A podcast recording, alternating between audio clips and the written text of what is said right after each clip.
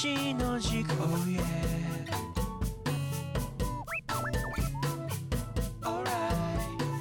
一二かフォー年頃なバサジさんまで。市川の軸。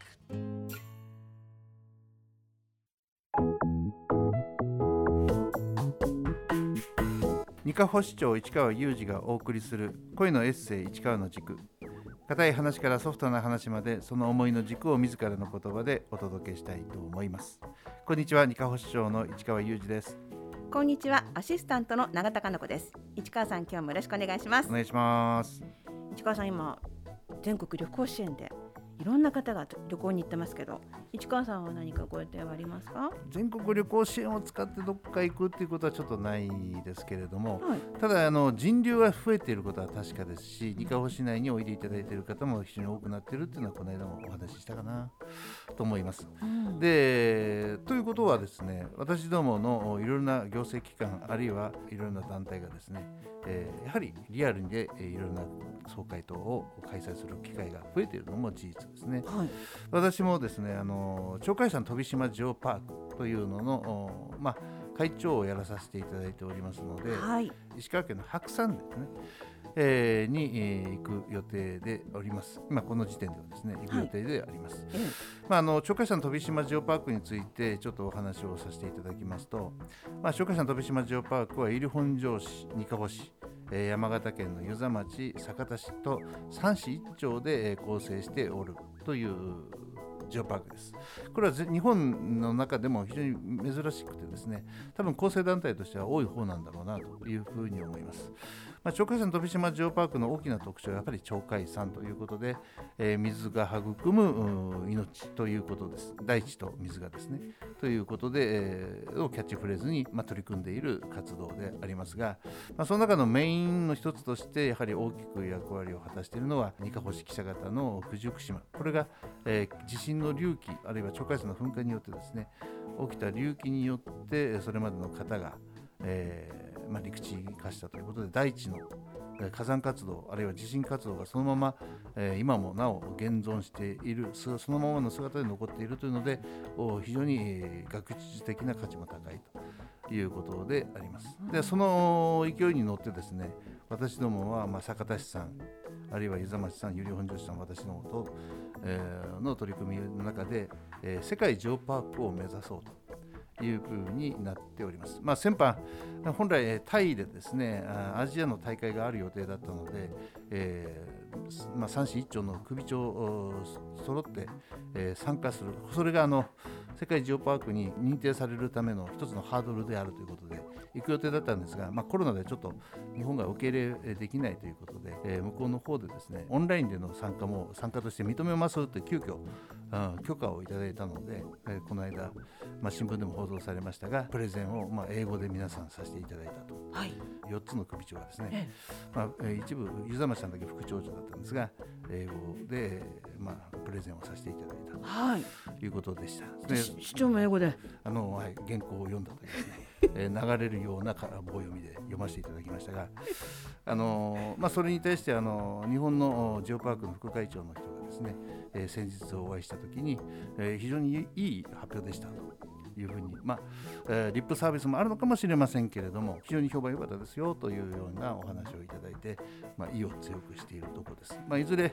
えー鳥海山飛島ジオパークは世界、えーのジオ世界ジオパークに向けて、えー取り組んでいますし必ずや認定されるものと思っていますので、えーぜひ、えー多くの皆さんにご理解をいただきたいし楽しみに待っていただきたいんですがまだ簡単ではないので数年はかかるものというふうにご理解していただきたいなと思います。ちなみに世界ジオパークに認定されるとどんな？やはりジオパークってですね、あのまあ、地質学的な学術的な部分もあるんですがジオパークの取り組みの特徴としてはですねいかにそれを多くの人に理解してもらうか。だから観光的な取り組みを非常に重要に重視しているんですね。人が交流できるような作りになってなきゃならないだからあの PR も周知のための施設も必要だというのがジオパーク世界ジオパークのネットワークのユネスコですね、えーの取り組みの大きな主眼なんです。ですから世界ジオパークになれば国際的な価値として海外からの来訪者も増えていく。とでそれは当然のことながらあの観光で来る方もおるでしょうし学術的な研究のために来る方も格段に増えるということですし知名度が上がっていくと。いうことですね。まあ、当然のことながら保全とお活用をおまあ、国際ルールに従ってやっていくというこのお基準の中に入り込むというのもとても大切なことだと私は思っています。まあ、あのオリジナルだけではなくて世界的なグローバルなスタンダードというのはどういうものなのかということを学ぶ上でも大きなあ取り組みなんだろうなというふうには思っています。はい、えー何年かかるか分かりませんが楽しみに待ってそして協力もしたいなと思いますお願いします。さて今回は広報二課補掲載の市長コラムについて市長自ら語っていただきます。今回のテーマは HPV ワクチン接種ということなんですがこれはどんな内容ですか？これはですねあのちょっと今回のコラムはですね、まあ、広報活動といいましょうかいろんな人々にいろんな市民の皆さんにやはり理解してもらいたいという内容が極めて強い内容のものを書かせていただきました。でこれもですねコロナ禍で開かれていなかった医療本庄市および二課保市および医療本庄医師会のこの3社によって毎年開催されておりました市民医学講座。これが3年ぶりに開催されました、まあ、その中で今回のテーマはですね地域から子宮頸がんを撲滅させるためにというテーマになっています、まあ、サブタイトルしては HPV ワクチンの重要性ということでのテーマでありました。でこの内容はですね極めてセンシティブなんですけれども、はい。とても大事なあ内容だと思っています。この HPV ワクチンと言ってもなかなかあ日本の皆さんは、えーりちょっとわからないんだと思うんですがどどっちかというと日本ではですねえーこの HPV ワクチンを子宮頸がん予防ワクチンというふうに置き換えて、えー広まっていったために HPV ワクチンという HPV ということについてあまり、えー認識がないということですね。HPV というのはヒトパピローマウイルスというウイルスであるということの内容なんですがこのウイルスを予防するためのワクチンが子宮頸がんワクチンという言い方で置き換えられて日本では使われていっているということになります。あの実は個人的な話で恐縮なんですが私この子宮頸がんというので引っかかったことがありましてあなるほど。4年ぐらい前ですね、うん。それで一度引っかかったって言っても本当にこれからがん細胞になるかもしれない、はいはい。その前の段階のはいはい。おかしい状態をチェックするというのも何回もですね、はい病院に通うんですよ。はい。で今現在もじゃああの落ち着いてるからあのもう心配いらないからこれから1年に1回来てくださいねって。それでもまだ1年に1回行かないといけないという、はそれぐらいやっぱり怖いものなんだなという意識が私はあるんですがこれを予防できるっていうのはすごいありがたいことですよね。そうですね、まあ、子宮頸がんという、まあ、女性の方特有のうんがんなんですがこれがあの細胞の変異によって起きるんではなくて、ええ。ウイルスがいたずらをして起きるがんだということです。ということはウイルス感染が引き起こすがんであるということはウイルスの感染を防げれば、えー、がんの発症を抑えることができるというし理屈なんですよね。はい、あの市長のコラムにあったんですがあの50歳までの女性のもう80%以上が一度は感染すると言われてるって書かれててびっくりしたんですよ。そうですね。ええ、そんなに高確率で感染するものなんですね。そうですね。ええはいただあの私は自分がそうなので自分私の娘には3回ともワクチン受けさせたんですがでもいろんな意見ありますよね。そうですねあの子宮頸がんワクチンを打った直後に、まあ、痙攣をするとかあるいは意識障害を起こすとかいろいろな症状を訴える女子の女の子たちがちょっとマスコミに登場してしまった、まあ、それがあの子宮頸がんワクチンのせいだということで、えーまあ、マスコミ報道もあってそれが全国的な一般的な認識になってしまったために HPV ワクチンは非常に怖いワクチンであるという認識が、えー広まってしまった。それが子宮頸がんワクチンに対する日本的なあ一部の意識となってしまったということですね。それがあーいろいろな意見のお片方になりますね。うん私はもう娘には受けさせましたけど娘の同級生の中にはやっぱり怖いから受けないっていう子が何人もいたそうなんですね。でまあそういった理由でこう一時的にこう接種差し控えられてたんですがあの今年に入って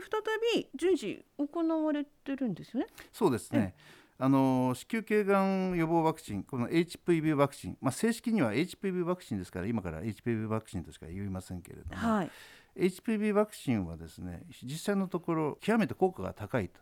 いうのは海外ではもう一般的な常識になっていますし WHO 世界保健機関ではむしろ何やってるんだ日本という言い方をされているぐらいです。HPV ワクチンがあの言われる日本で報道されているような身体的、えーまあ、病気を発症させたというのは誤りであるというのが国際的な認識です。はいじゃあなぜそのような状態が生まれたのかというとこれあのこのワクチンを打つ年代がたまたま思春期の女の子なんですね思春期の女の子は何もしなくても男の子もそうですけども、まあ、ホルモンバランスによってあの学校に行くとなると急急に動悸がしたりあるいはえ体が硬直したりとかいろいろなあ身体症状を起こすんですね。これは精神まあここにも書いたんですが心身反応による機能性障害であるというのがもはや、まあ、専門的な医療関係者の一般的な認識なんです。ですからそのワクチンがあの身体症状を引き起こしているわけではなくて、うん。たまたまワクチンを打った後に身体症状を訴える人がいるからこれを原因を結びつけてしまうと。で他いろいろなお医者さんに聞いてもなかなかそのなぜなんで娘はこういうあの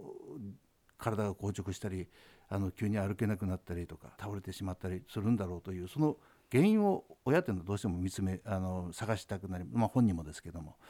その時に、えーたまたま HPV ワクチンを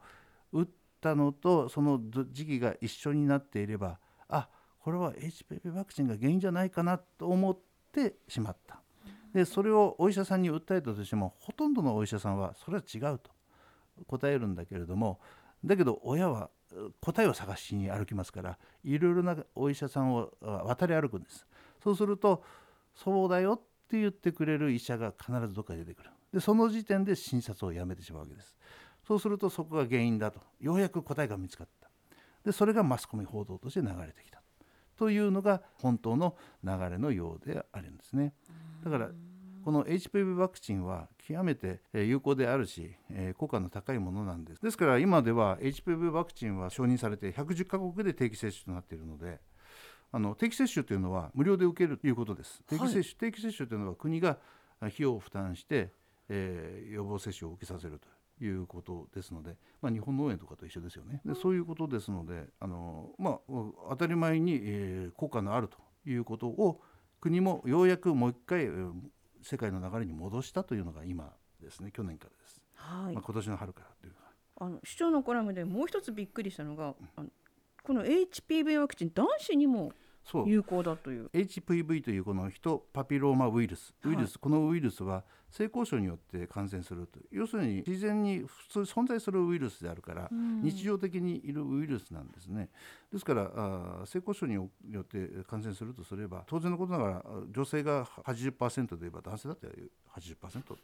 いうふうにはなってくるわけです。ですのでそのウイルスが女性にだけ悪さをするわけはないのでそれが男性の方にも悪さをしていると。で実際言われているのが咽頭がんや直腸がんあるいは肛門がんあるいは陰茎がんなどの原因として、え言われているわけです。ですので、世界の50カ国では男性への定期接種ももうすでに実施しているということですね。じゃ今まで子宮頸がんワクチンっていう言われ方をしてきたから女性のためのワクチンっていう認識だったんですがそれはもう完全に誤り？それは日本でいう誤日本での誤りですね。うんはい、ここまで HP ワクチンについてお話聞いてきましたがあの二カ保市でこのワクチンを接種する際の女性制度について教えてください。そうですね先ほどお話ししたように定期接種ということは国で費用を負担して、えー予防接種ができますので、えーじゃあ全部が予防できるのかというと、まあ、あの HPV ヒトパピロマウイルスには100種類以上あるんだけどもその中で、えー悪さをするのは13種類とでそのうちのワクチンが出来上がっているのは9種類なんです。で9種類のうちの2か4かというのは2種類と4種類については適接種の対象になっているけど9種類に効くものについては、えーこれはまだ任意接種なんですね。ですけど考えてみれば249 9打った方が得じゃないかまあそれはそうですよね。で2、4だと60%ぐらいしかあの予防効果がないというちょっと数字間違ったらすいませんね。えー、という話もちょっと聞こえてきているのでで90%以上の子宮頸がんを防ぐことができる休暇を打てば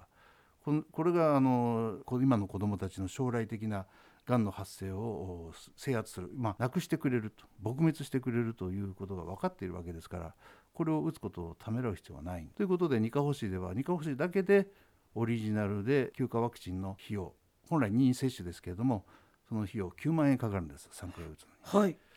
それを市が負担していると。いうことですね。だからニカホシだけです。でただこの流れをですね実はですね来年から今の報道によれば来年から休暇も定期接種になっていくだろうというふうに思って、えー、言われていますのでそうするとあとこぼれ落ちてるのはどこかというと男子なんです。そうですね男子は任意接種のままですので、まあ、いずれ男子も定期接種になるだろうとは思いますがただそれはまだ数年かかると思いますのでその間だけでも市としては男子への HPV ワクチンの